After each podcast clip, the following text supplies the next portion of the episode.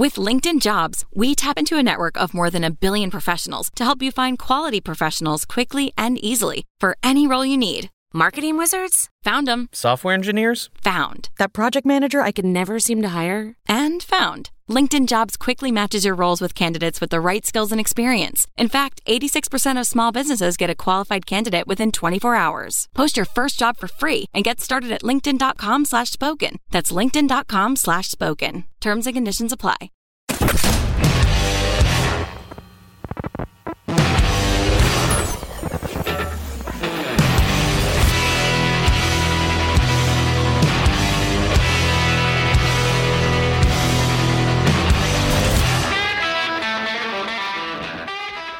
To What's Eric Eating?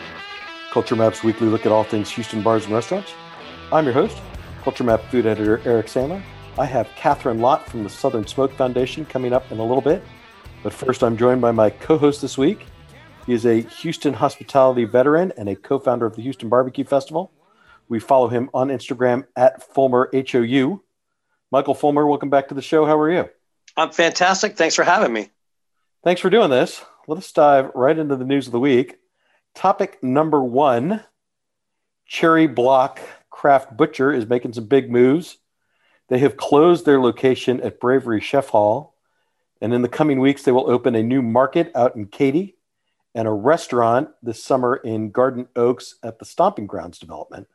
Uh, Fulmer, let me just throw it to you. I'd say Cherry Block has been kind of one of the leading lights at bravery. It's that kind of casual steakhouse vibe with a lot of Texas raised proteins. You and I both know the chef, Jess Timmons, as well as the proprietor, Felix Flores. So, what do you think? I mean, is this the is this the right move for Cherry Block to to get out of the food hall and into its own space? Absolutely. I mean, some food halls were are constructed with the idea of okay, you're going to be a lunch place and this is how you're going to this is what you're going to do. But in many cases they are in effect you know segues if you will incubators to going to a more a brick and mortar uh, establishment or reality. And it's it's really time for them to do that. Felix and jess have a, i mean a ton of experience on both sides front of the house and back of the house. Uh, so they're they're good veterans. Their staff is solid. Once again a lot of good experience there uh, Jason Tedford, you know, Jason, who was a assistant pitmaster at Louie Mueller, uh, and they've really kind of refined their their menu. You know, it's it, they've, they're putting out good quality. Uh, they even had some stuff that was put into HEB during uh, this past year as a to-go meal that was of quality. Uh, and that new center in the Heights is like a, a, it looks fantastic to me. So I think this is a great move. Yeah, no, I mean, I, I, think we can we can dive in just a little bit about kind of what Cherry Block is. I mean, I you know, I think they started as kind of the, you know, the steakhouse. And they had the the ribeye and the fillet and all that, but they've, you know, as they become sort of more comfortable and and maybe a little more dialed in, you know, they've really embraced their kind of southern side, right? The you know, a, a cheeseburger topped with pimento cheese or or uh, you know, gumbo with smoked meat in it, or or the burger with fried green tomatoes. I mean, they right. they draw, they draw on a lot of sources and a lot of their own history and their own passions. You know, it really the passions come through the passions and the quality, and when those two meet, you know, uh, it's a great recipe for uh, success in my book. Right, and of course, Felix was a sommelier at Brennan's many years ago, and so you know, kind of giving him the opportunity to you know have control of his own beverage program and and you know pair the wines that he wants with their food. I mean that's another kind of layer uh, of the restaurant that i think could be really interesting. Yeah and they're doing the uh, i guess the butcher shop is going to be out in katy. Uh, they you know both jess and felix have great relationships with farms cooperatives and ranches all throughout the texas area and beyond and so, what they're going to be able to bring to that, I think, uh, should be something uh, attractive and, and, impressive. I think. Yeah, and you know, so again, uh, right? You you sort of alluded to the stomping grounds that that is really shaping up to be quite an interesting little culinary destination. I mean, uh, Fat Cat Creamery opened up out there, and then uh, Shoot the Moon, Kevin Floyd's self-serve beer and pizza place is coming uh, at some point later this year, and, and then they'll have the cherry block, and I know they've got another space or two that they're looking to to fill. Uh, so yeah, I mean, you know, this this idea of being, you know, in a neighborhood in a residential area, you know, especially now when more people are working from home, you know, they want to support restaurants, but they don't want to necessarily travel very far to do it. Uh, you know, it just it seems like a real winner for them. Yeah, I haven't been to the space, but I've seen the drawings of it, and it, it, looks really impressive in terms of the ability for someone to go and have either a singular experience at one place, get something to go, or uh, kind of meander and have a you know a multiple multiple you know uh, location kind of experience where like hey maybe you'll have a, a, sandwich at one place, maybe have some ice cream at the next. Uh, and then also be varied enough that you can come back and, and have you know a different experience. Uh, I I have high hopes for it. Right. So fried green tomato burgers paired with fat cat milkshakes. That's a that's a one-two punch. I'm in. All right. Let us move on to topic number two. The Taco Stand, the new restaurant from Burger Joint partners Matthew Pak and Sean Bermudez, has opened in the Heights next to the Burger Joint at North Shepherd and 20th Street. You know, Fulmer, I think this is kind of an interesting compromise between some of the sort of upscale, you know, taqueria type concepts that we've seen, like Belly of the Beast or or maybe El Topo, and like classic sort of taco trucks, right? Because Taco Stand is making their own tortillas, both corn and flour. They're making five kinds of salsas, but it's all really affordable. You know, uh, you know, carne asada on a corn tortilla is two fifty. You know, you, you want a flour tortilla, it's three fifty because they're a little bigger and have a little more meat in them. So, I mean, I've kind of set this up and offered an opinion, but uh, what do you what do you think about this? I mean, I, I know you're a burger joint fan. I'm a burger joint fan. I like the way they run the place. I like the quality of the experience. I like the quality of the food. Um, I'll be honest with you, I have not been to Taco Stand yet. I have seen the menu, uh, and it's the price point that is the most interesting thing because if you're in a certain neighborhood, people can always say, "Well, I can go to this taco truck and get them for a dollar, you know, dollar fifty or dollar twenty-five. Why am I going to pay, you know, 40, 60, 70 percent more for a sit-down experience?" Um, but you know, at two forty-nine and three forty-nine, that's, I mean, that's very approachable. Having a good variety as well as having, you know, vegetarian uh, options. Um, I think their price points in the sweet spot. You know. Uh, the challenging thing will be they have to do some kind of level of volume, but um, you know they're sharp operators. So once again, I this is I think a, a could be the right place at the right time. Right, and they are certainly set up for volume. I mean, they they have a drive through, uh, so that'll you know that'll certainly help. You know, it's all fast casual. It's the same. It's the same style as the burger joint. Line up at a window, order at the counter. They give you a buzzer. You get your food. Uh, and and I you know I I do, you know, I mentioned that they're making their tortillas and their salsas. They're making, you know, three kinds of agua fresca. They're, you know, they have all these different meats and they're doing burritos, which I kind of like. And quesadillas. You know, and quesadillas. So it's it's like a it's like a it's a taco truck style menu. Uh, you know, maybe at a at a at a level of uh, culinary expertise, maybe that's a little bit beyond uh, you know, not the best taco truck certainly, but but certainly your average taco truck. Well, their and, variety uh, and their ability to get it out to you fairly quickly, I think, is going to be a game changer too.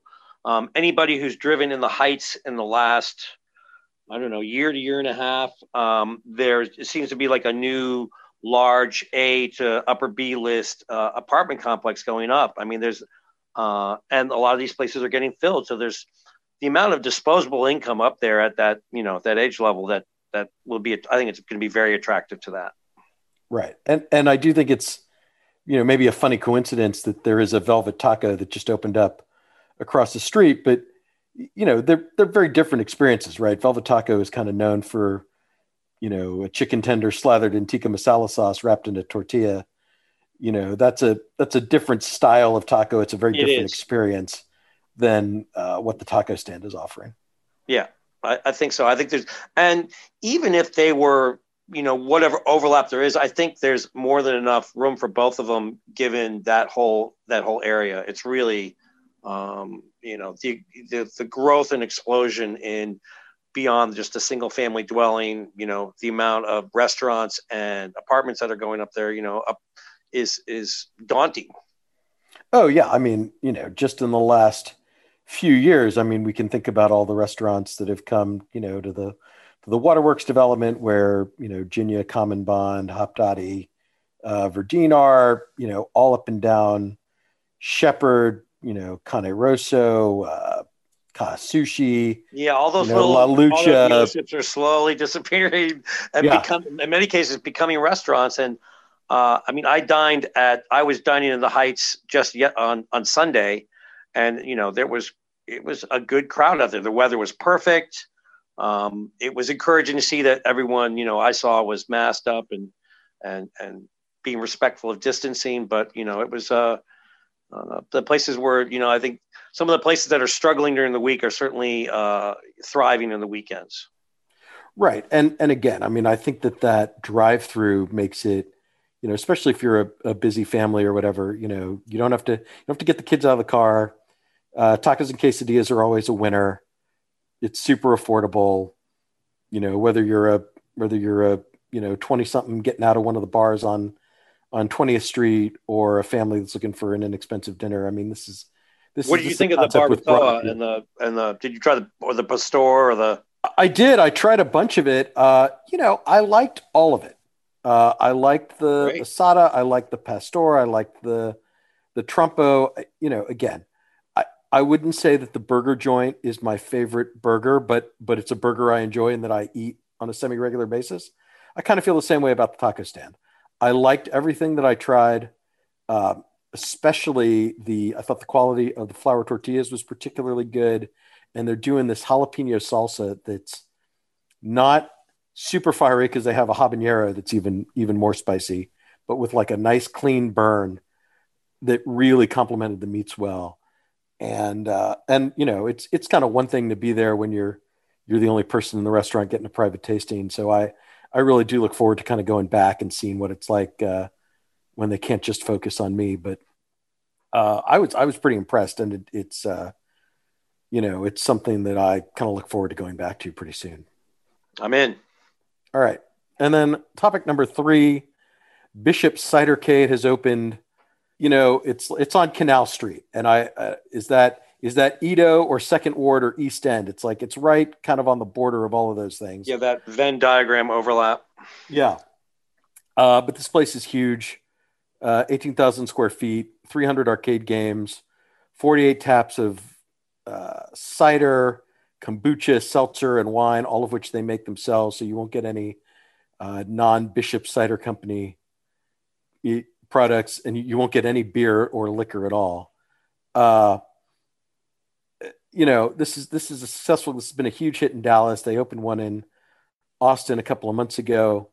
You know, I, I don't know that there's a lot to say about this. I haven't been there yet. I've sort of seen the pictures of it on social media.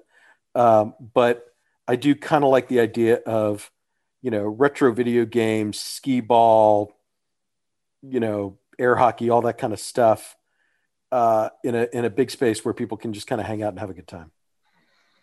So it's cider only, though. I mean, they're not doing any beer or mixed beverage. Is that correct? That's correct. Yeah. Yeah, And it's- that's- it's all stuff they make themselves. I remember hearing about this quite a while ago, and uh, I was curious of that. You know that that you know I, I know it had done well in Dallas, and obviously well enough that they were going to come here and do it. Uh, and and we'll see. I I know that my experience, like when we brought in when St. Arnold's brought their cider onto uh, the market, and we we served it at the Houston Barbecue Festival. And it wasn't like the idea, okay, this will just be for the women, but I mean, everybody was drinking it. Cider was, was very popular, and it's only, I think only increased since then. I mean, I don't know why you would like not have the beer, you know, when you can make the money from that. Uh, but that's you know not my decision. I think it's curious. Um, you know, I think the space and the whole retro thing and all the games, I think that sounds great. Uh, so, and that's certainly an area that has been, you know, developers have had their eyes on different ideas for that for uh, the last 40, 40 years. Uh, so I would love to see something happen there. And, and Yeah, no, this, I, this looks like kind of a first step. Yeah, I mean, I think people like people like cider for a bunch of reasons, right? It's a little lower um, ABV than than some of the you know certainly like some of the IPAs or the stouts. It's also gluten free, so that broadens its audience. Uh-huh. And it is, uh, you know, especially with something you know, not that they're they're going to have food trucks, they're not serving food, but it is really food friendly. You know, anything that's sort of tart and acidic is is good with food, especially something rich like barbecue. So you can't bring your own food, so it's it's sort of easy to imagine, uh, you know, picking up a you know a group of people picking up a bunch of barbecue uh, from someplace nearby, maybe maybe Truth, maybe Jackson Street, maybe uh, maybe Pinkertons, uh, going over there having some cider and uh, and getting their uh, skee ball on. Yeah, and you as a as a new homeowner and has been looking at the real estate market and including in that area, you can attest probably better than I can how that whole area is changing and the, the dynamic there. Right, right. No, and and you know, I I looked around Second Ward, East End, and discovered that I was basically five years too late. Uh, the, the, the, residential the market, real estate, right? Right. The, the residential market has evolved sort of uh, really quickly, and and we do see, you know, a lot of development in terms of bars and restaurants happening there. Uh, you know, you and I went to Tiny Champions, the new the new project from Nancy Hustle. We've got uh, Mary Clarkson and I talked about Roots Bistro, a self serve wine bar that's coming to that area. You know, obviously uh, Acadian Coast, the new seafood restaurant. Felice and I talked about on the show uh, a few weeks ago. So a lot happening in that general area, and and much much more to come. Yeah, much. I think much more. I think uh, like COVID has put like a, the brakes on some of them. I mean, as you know, often large projects like these large bars or restaurants are often, you know, this is sometimes two and three year projects, you know, from just starting to pull the trigger on, on getting a place and you know when you put it in motion. So even though COVID has put you know the brakes on some, some of them were already in the works, so you just they had to go ahead anyway. And uh, I think it 2021 looks promising for us to uh, come out of this. Uh, you know, uh, never certainly not on the timeline we all want, but uh, you know, I feel hopeful for that. Absolutely. All right, that does it for the news of the week. We'll be right back with our restaurants of the week. Stick around.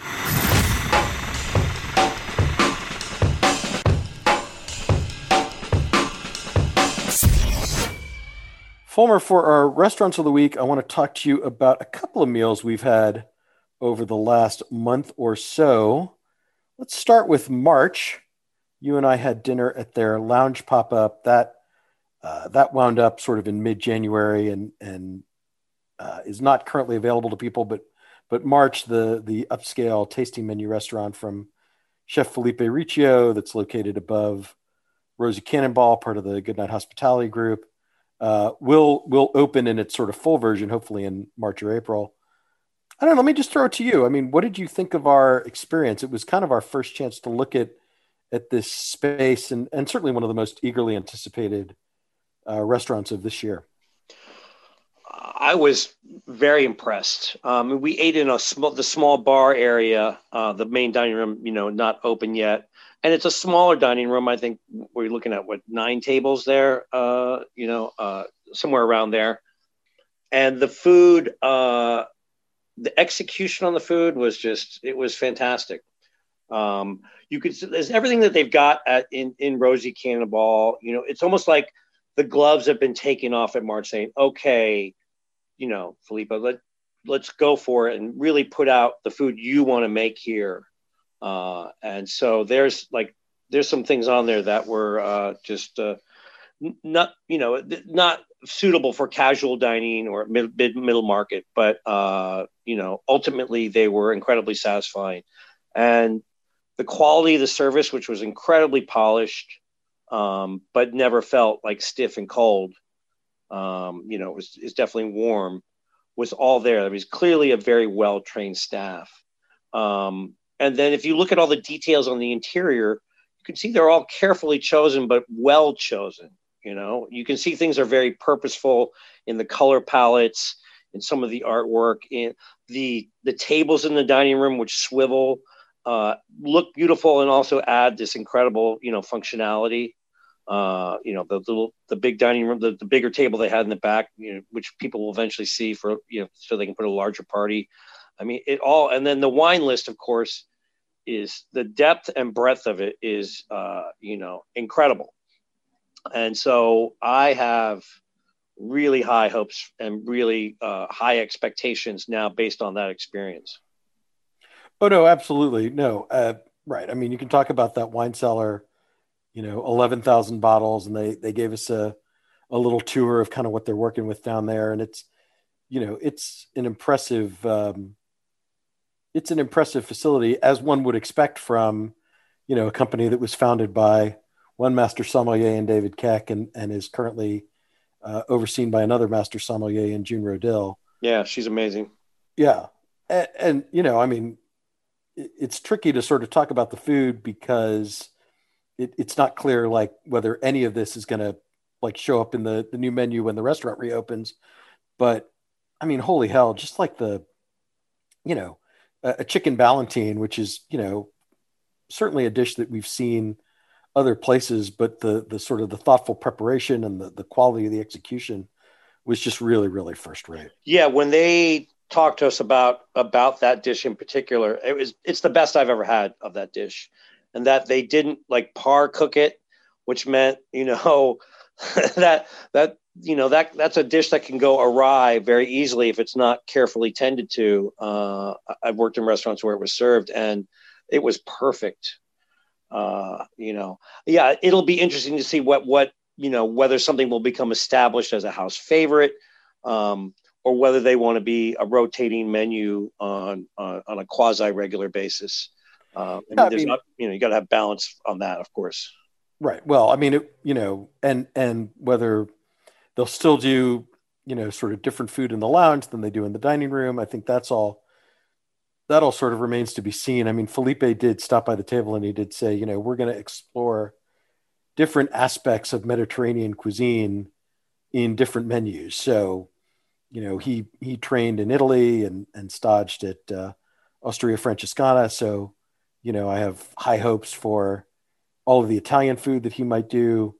Uh, you know, there's there's French options, there's Spanish options, there's yeah. By by saying Mediterranean, you you allow yourself so much latitude uh, uh, on you know bringing in the incredible spices from Morocco or like the like you said the, the Italian pastas, and then everything that you know Lebanese and Iranian and Turkish food can bring to the you know it just there's there's a quite there's some overlap, of course, as on a lot of those, but like the there's so much individuality and quality that it, there's a lot of places they're not pigeonholing themselves and they're allowing themselves the the move to be expressive, and uh, you know that's uh, I think a smart move as well as uh, uh you know just an exciting one.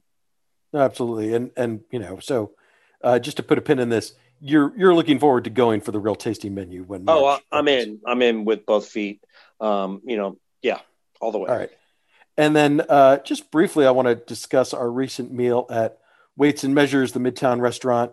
It's kind of a good time to check in on Weights and Measures. You know, it was sold last year. Um, Richard Kaplan, who had been the founding chef, retired.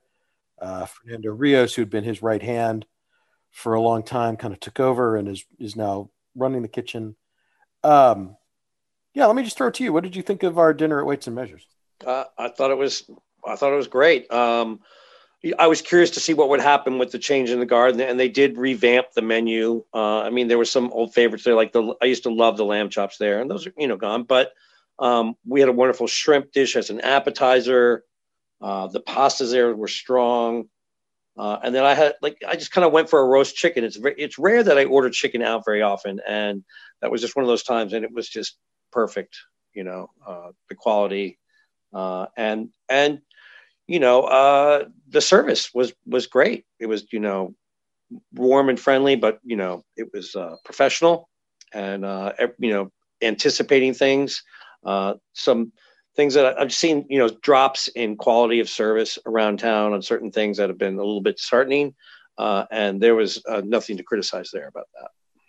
No, absolutely. I, you know, we had a we had a giant bowl of steamed mussels that I I really enjoyed. You know, that's a dish that can be a little bit pedestrian sometimes. It's not always um, as exciting as, as it could be, but that was really nice. We had the the agnolotti, the the filled pasta that I thought was really good, and and I had a a fillet, which is not uh, my usual go to, but it was uh, it was topped with cherries and served over black risotto, which uh, definitely got my attention.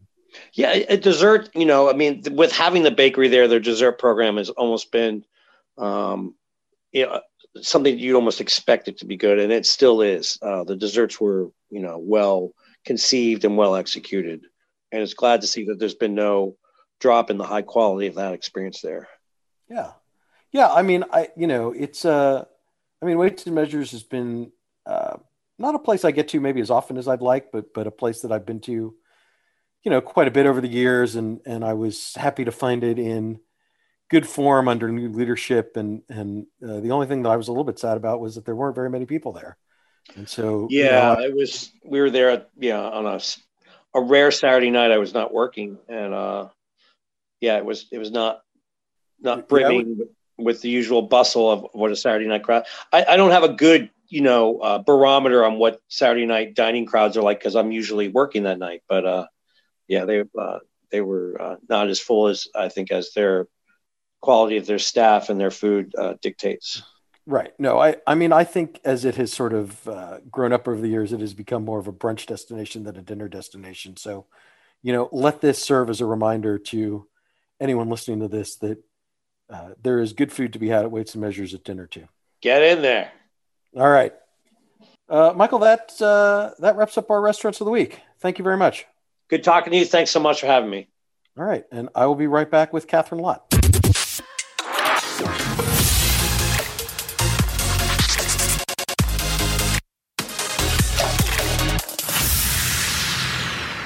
I'm joined this week by Kathryn Lott. She is the executive director of the Southern Smoke Foundation. Kathryn, welcome to the show. How are you? Hi, good. How are you? I'm good. Thanks for doing this. Can, can I just start with what may sound like a, a silly and or obvious question? Like, how does someone become the executive director of a nonprofit organization like the Southern Smoke Foundation? Well, I don't think that anyone will have exactly the story that I have. Um, I have uh, over 23 years of nonprofit experience, uh, administrative experience. Um, and I was dear friends with Chris and Lindsay, and they um, had this food festival, as you know, um, that was really to support the MS Society in honor of their friend and somm, uh, Antonio Gianola and they went ahead and and filed as a 501c3 and said hey can you just come in and and look over things just make sure our bylaws are in place make sure governance is intact etc and uh, i said that i was happy to we slapped a title on that and called it the executive director um, i had two companies i was already running um, one was a nonprofit support organization anyway. So it was a nice fit. Um, and two months after I agreed to that role, uh, that is when Hurricane Harvey hit Houston and everything changed from there. Right. I mean, Chris and Lindsay had started this organization kind of as an excuse to throw a party and raise a little money for the yeah. National MS Society. Yeah, let's keep it real. Yes. uh, and, and and it was a great. I mean, it was a great party, and it raised a lot of money. You know, yeah, almost two hundred grand the first year, and and more ever since.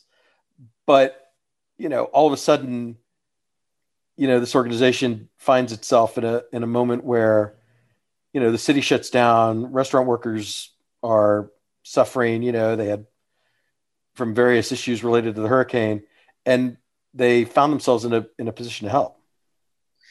Well, Chris called me um, the first day of the real, real rains, and he had just trudged through water on foot um, to his restaurant from his home.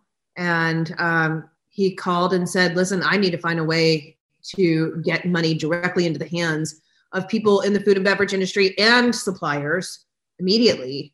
And I said, Well, Chris, that's crazy. I think that if that was possible, that's what the Red Cross would do, or that's what, you know, many other um, established large nonprofits would do. And he said, well, let's make it possible. So we, we did. We jumped in and we um, were able to distribute $501,000 to 139 families in need in Houston. And out of that, our emergency relief fund was born. So, yeah, I, I, I guess that's a good question is why, why doesn't the Red Cross or some of these other organizations do what you do, provide direct cash assistance to people? Um, I, I think now after years of this, that um, a it's it's tough. It's very hard to do. Um, and it really has to be a, a mission focus.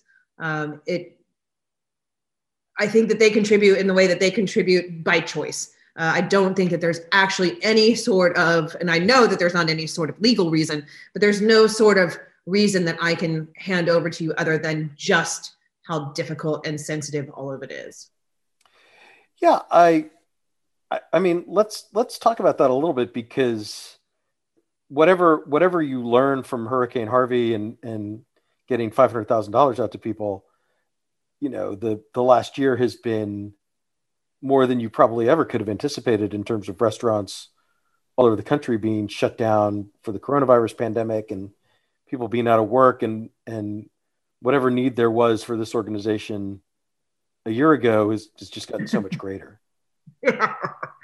yeah, we certainly didn't have a business model that was based on a pandemic. I mean, I don't think I don't think that that's a real smart one.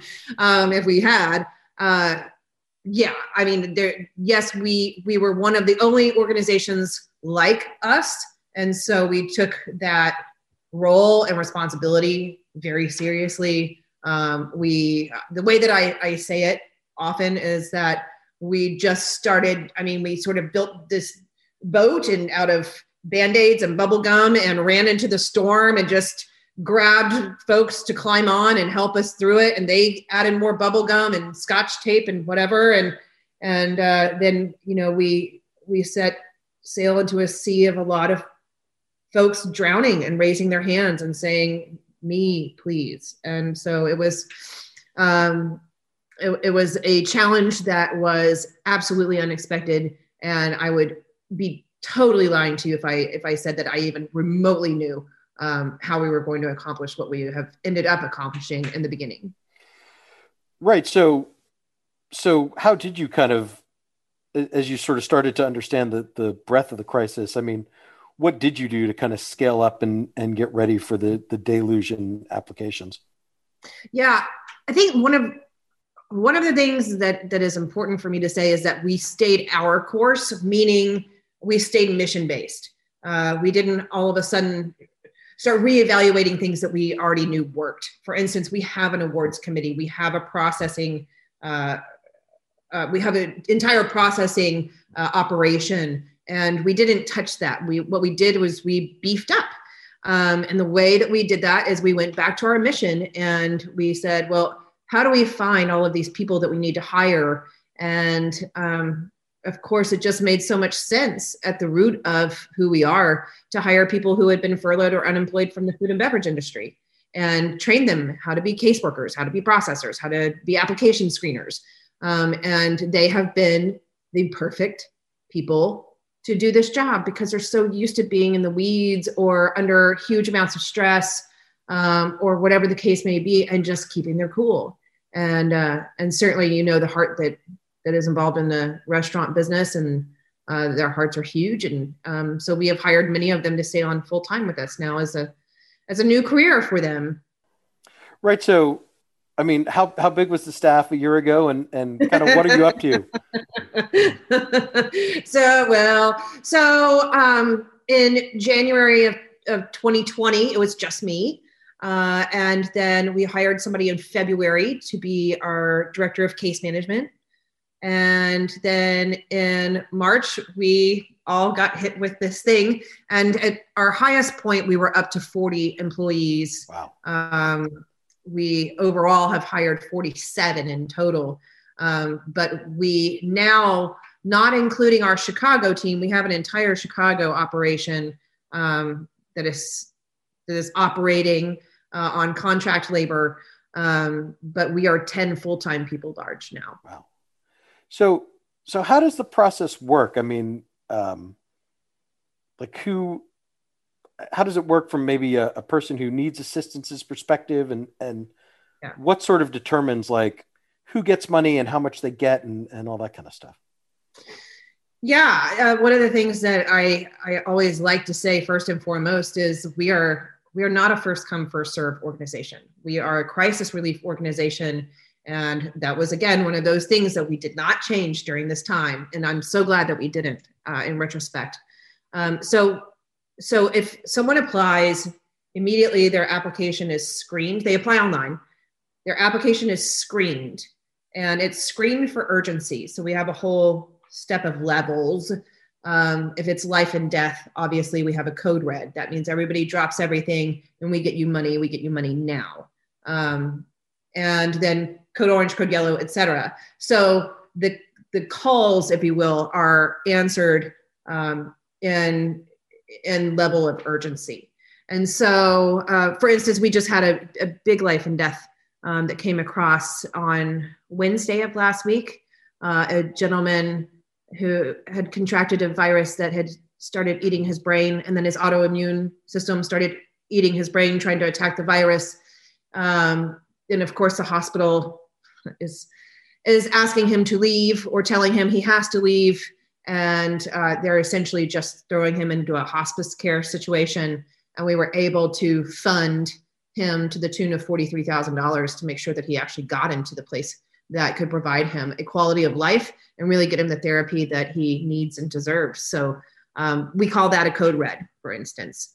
Um, so that said, then you are assigned a case manager after you go through the screening process that case manager works with you to build your case, make sure that you have all of the documentation that you need. If you're asking for rent, we need a copy of your lease. Uh, it's pretty simple. If you, you know, if you're asking uh, for money for your car, same thing. Medical bills, we just need backup documentation. Pretty easy stuff. And then, uh, then that application goes into a processing. Processing is fast, happens every day, five days a week, um, and votes go up five days a week to an anonymous uh, awards committee. They have no idea who you are. They don't even know which case manager is which cases. And then we send money to people literally every single weekday via ACH. Because again, we are a crisis relief organization and it is imperative that we get that money directly into these hands fast. And that's another thing that we did not change. We stayed the course on that. And so we send out we send out grant money every single day. Wow. Okay. So, so since maybe March or April, right, since the start of the COVID crisis, I mean, how many people have you been able to assist? Uh, thousands. Um, we are heading into about 2,500 um, families that we've been able to support throughout this time.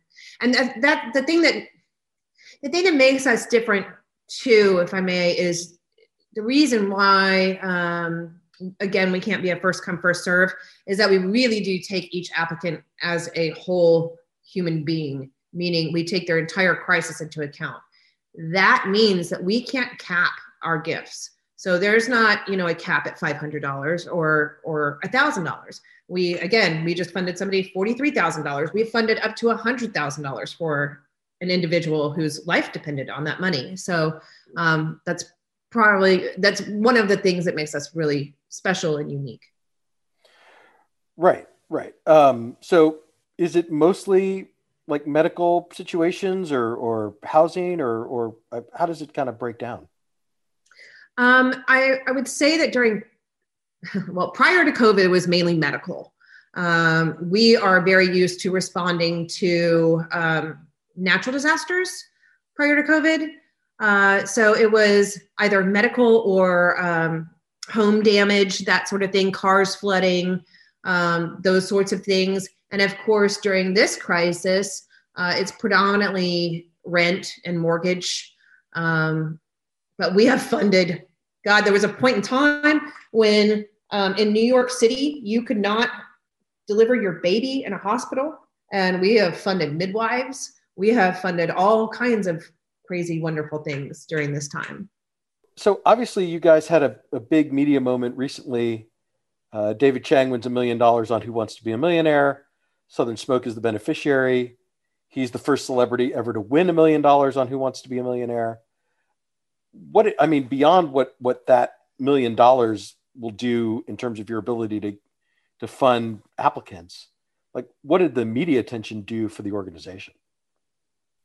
Um, I think that more than anything, it brought people that we hadn't reached uh, to our application portal. Um, we really try and it's it's it's sort of a challenge you wouldn't necessarily foresee. One of the one of our largest challenges is getting the word out so that people that work in this industry know that we're there. Um, so what we started seeing were uh, more um, more cooks apply, more servers apply, et cetera. Et cetera. Um, also, for whatever reason, and, and, we're so glad that this happened, is more and more Spanish speaking folks came forward. Um, and so that that reach is just it's it's tough for us to get out into the community enough to where people actually trust us to apply and to you know just sort of set themselves in our hands and know that we're going to get them the help they deserve yeah i i know you know i had chris on the show last week you know one of the things i asked him about was did, did you have any idea that that many people still watched who wants to be a millionaire I know. I know. Yeah, it was, it was that part was crazy too. But then, of course, you know, then he goes on Jimmy Kimmel, and then he goes on The View, and then he goes on all of these other talk shows, and so um, that, I mean, that's wild, right? I mean, that's and it just it cements our responsibility to these folks to continue to do the work that we're doing. Yeah. Have you did it did it bring in some additional donations? I hope. Yeah, certainly it did. Um, you know, it's it's so sort of funny what when we had the five million donated to our Chicago fund, um, we could barely get people to talk about it. And then we got this amazing $1 million gift. And all of a sudden you start seeing your PayPal account go up and up and up. and so I'm, I'm just, yeah, it's, it's been pretty fantastic. I, I don't know if we stopped smiling for a, number of weeks after that. Yeah, and I, I, mean, I know that you have some other initiatives apart from the emergency relief fund. Uh, one of them, for example, is you you have secured uh, mental health care for restaurant workers statewide. Um, yeah. Can you talk about yeah. that a little bit and kind of how that came together and and how that's going? I guess. Yeah. Yeah, um, we had been working on that for a couple of years. Uh, actually, we we wanted to create an initiative following the passing of Anthony Bourdain um, for obvious reasons, and we had a a closed door roundtable with a lot of the chefs that had come in from around the country that were participating in the Food and Wine Festival that year, and uh, we just sat down and we really talked about you know what was happening, why it was happening, and what we could do about it as a foundation. And we essentially walked away with the fact that we were going to start a, a hotline just for food and beverage workers. And so I went through that process for like a year and finally got geared up to do this hotline. And um, I came in and I talked to all of these cooks and, and uh, folks, and I was so excited about it. And they were like, great. So this hotline so is there like an app? And i said no. Right right can we text it? I mean like i don't want to call anybody. I'm a millennial. I don't i don't talk to people on the phone. Eric that's it. They literally said that they would never especially if they're under duress they would never call someone. And it was just like a, oh god back to the drawing board. So we've we've gone through some things trying to get this thing started. Um, so when COVID hit, we just hit it into high gear, and uh, our friends at Mental Health America um, hooked us up with the University of Houston's um, psych department and their master's department, uh, and it was a win-win because their students needed the hours and we needed help for these people. Um, so yes, it's free uh, to people in Texas and their and their kids. Um, it is at capacity. Uh, we do have limited capacity. We are trying to rectify that um, as much as we can. I don't know if we're going to stick to the university model, and I'm just being totally transparent.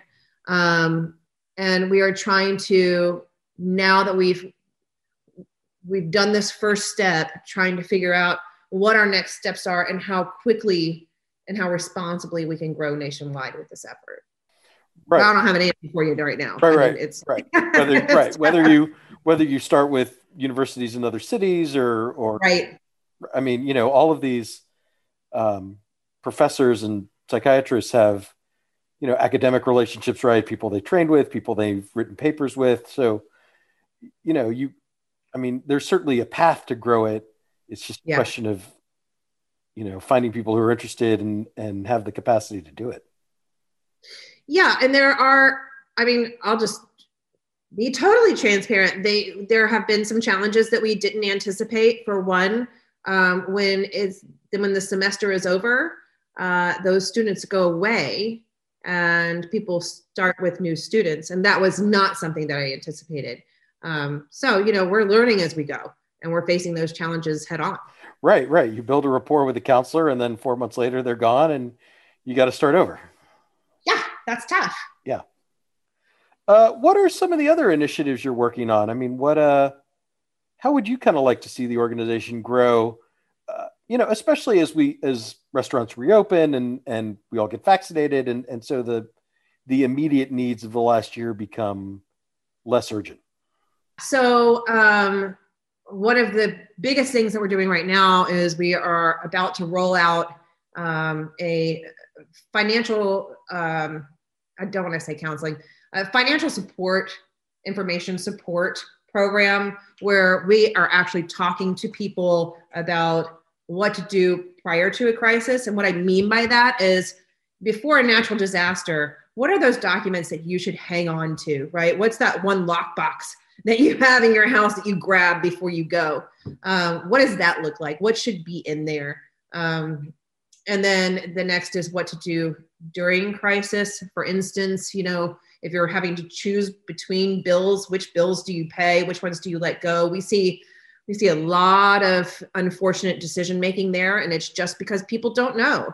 You know do they pay off their student loans right now or do they do they let the moratorium build on their their rent to a point where they can't climb out of that hole later on? Uh, and then the last tier is what to do once the quote crisis is over. How do you dig yourself out of that hole? Um, for instance, if you own your home, do you sell that asset? Should you hang on to it, et cetera? So um, that is the next big uh, rollout for us. Um, I was working on starting veteran programs prior to COVID. Uh, I think that it's a really big initiative that we have to take on because the food and beverage industry is the largest employer of veterans. And, um, you know, we just want to make sure that we develop strategic partnerships uh, that really embrace that and provide the help and support that they need and deserve.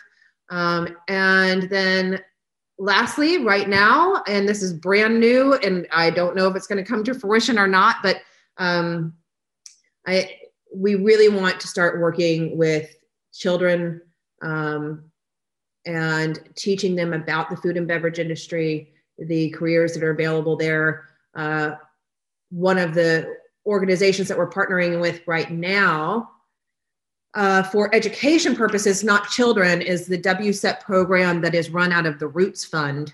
Um, and that is to help people of color um, who want to go through the Master Sommelier program called WSET um, to be able to facilitate that education training. So uh, we've embarked on that too. yeah, just you know, just a couple. Of, just you'll you'll stay busy. You're, you're figuring it out. You won't you won't be bored. no, no, we won't be bored. We love what we do. You know, I mean, the more the more we can do, the the better off everybody is, and and that just you know we live for that. Well, and you have been really fortunate to forge some of these partnerships nationwide, yeah. whether it's with the the restaurant workers or the uh, or that Chicago fund. I mean that that is a really impressive initiative, right? Five million dollars for just for people in Chicago. Yeah, just for people who work or worked in Cook County, um, it's it's wild. And honestly, I cannot take much credit for that, other than having a really good pitch for that donor when they call. um, the James Beard uh, Foundation was the one that turned them on to us Um, they wanted something that already had an operating system in place, um, and they they chose us, and that was just a huge uh, responsibility and honor. Um, and so far, so good. However, I will say that that challenge that I talked about earlier uh, with getting the word out to the right folks, that is something um, that we are just.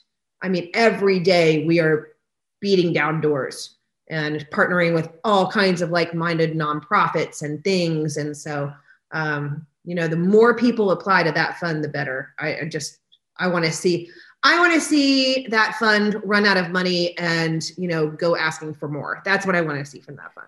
I mean, do you do you hope to do other city specific funds? I mean, would you like to do Los Angeles or New York or? Uh, first of all, let me say this. First of all, I want to do Houston, and that is a shared goal of Chris Shepard and myself. Obviously, we fund nationally, so you know, this doesn't limit anyone, but I would like to have a very Houston specific fund. But yes, we already have an Austin fund. Uh, we set up the Austin fund immediately when South by Southwest was canceled, and we thought that was the worst thing that was going to happen during COVID. Right.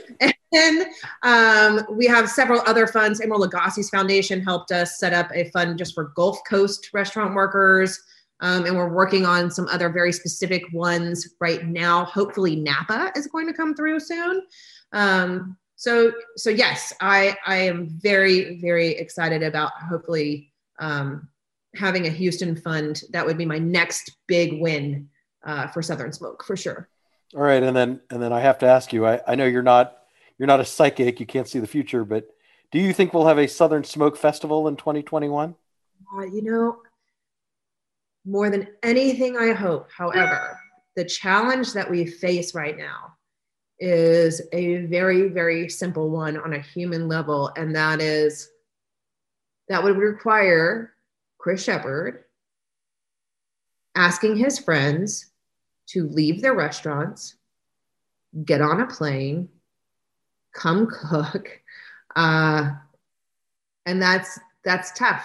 You know, I mean, they're their attention is is on their businesses and keeping the the lives of their employees safe as safe as possible.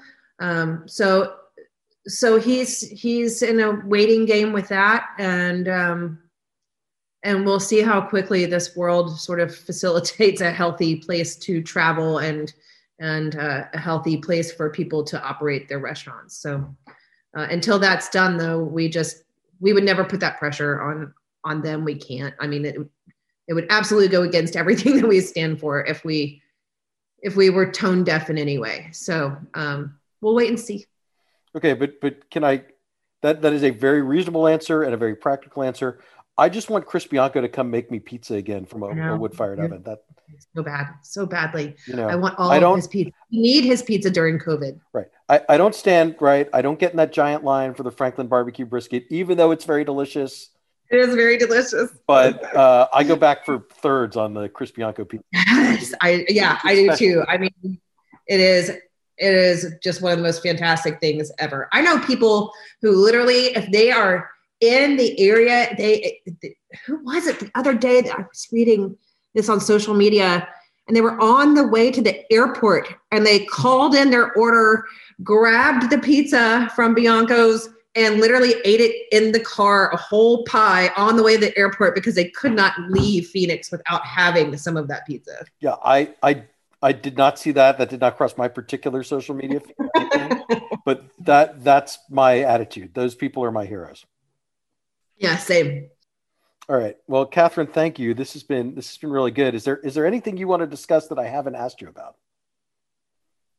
Ah, um, no, I just really appreciate you, you know, giving us a little a little spotlight so that we can reach as many people as possible. And you know if if there's somebody out there that's in need please apply. And if you have a little extra please give.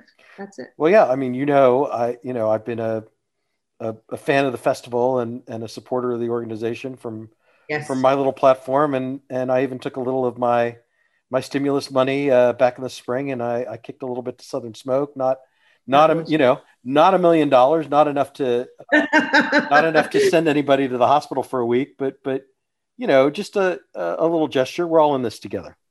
But that's, you know, and that's it. And it's really, the million dollars is a fantastic, wonderful gift, but most of this funding, we, we've been able to distribute uh, over 4.7 million now during COVID.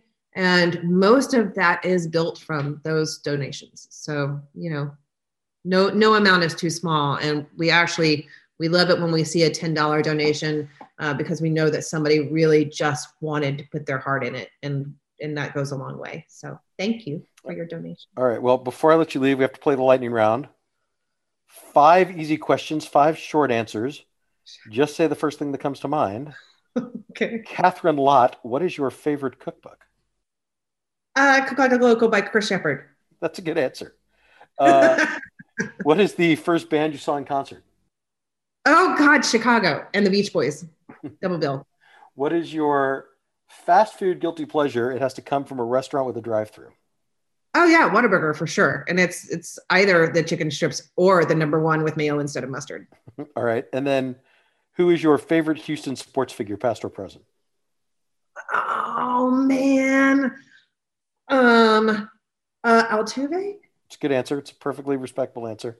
And then finally finally, when you go to a pizzeria for the first time, what are your go-to toppings? Um Oh God, pizzeria for the first time. I, I mean, the more naked, the better. I, I really just like to taste the stuff. So tomato, basil, and that's it.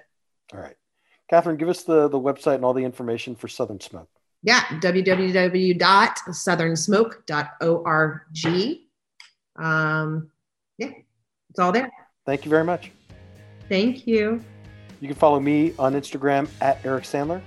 Keep it locked on culturemap.com for all the latest Houston bar and restaurant news. Thanks so much for listening. I'll be back next week.